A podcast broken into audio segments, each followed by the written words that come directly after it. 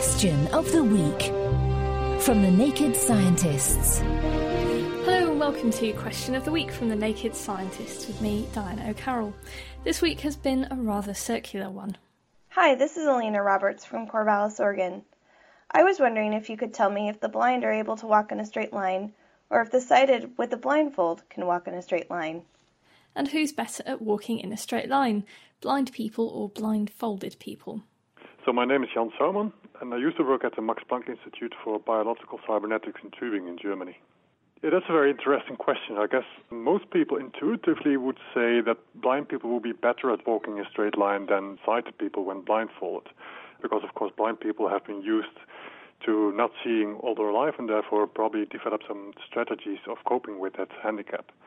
It actually turns out that blind people are not better at that than sighted people.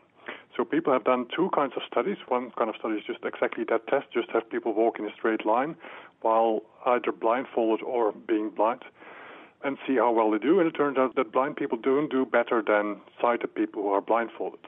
And the other test that has been done is have people walk in a curve, in a curved path, by holding on to something that guides them on this curved path, and then have people judge whether they're curving to the left or to the right. And again, it turns out that blind people are not better at that than sighted people who are blindfolded. The problem for blind people is so big that sometimes it happens that when blind people try to cross a wide street, so a multiple um, lane street, that they end up at the same side of the street where they started from. So they actually walk half a circle while trying to cross the street.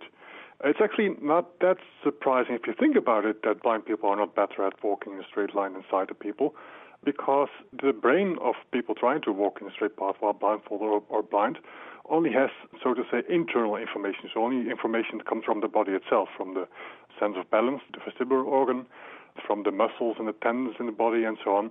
And all those cues only give information about the relative changes in walking direction. So with every step, it basically tells the brain whether it's still going in the same direction or veering a little bit. But why might this be? Because those signals are kind of noisy signals, they're biological signals, so there's some kind of noise in those signals.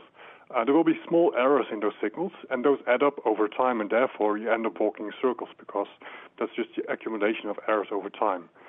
That works the same way for blind people as for sighted people who are blindfolded.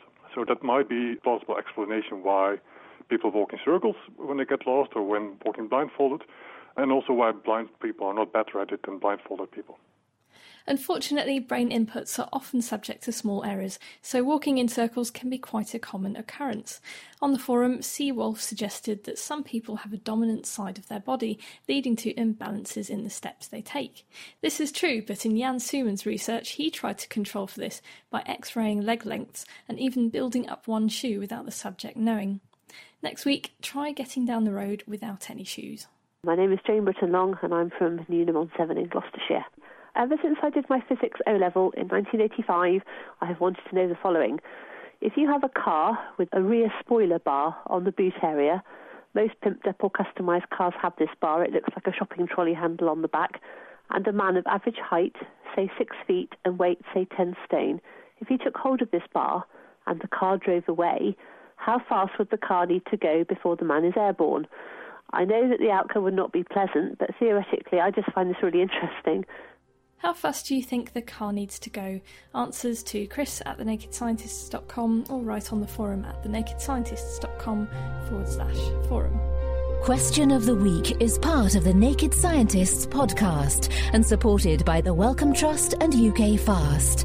Look us up online at nakedscientists.com.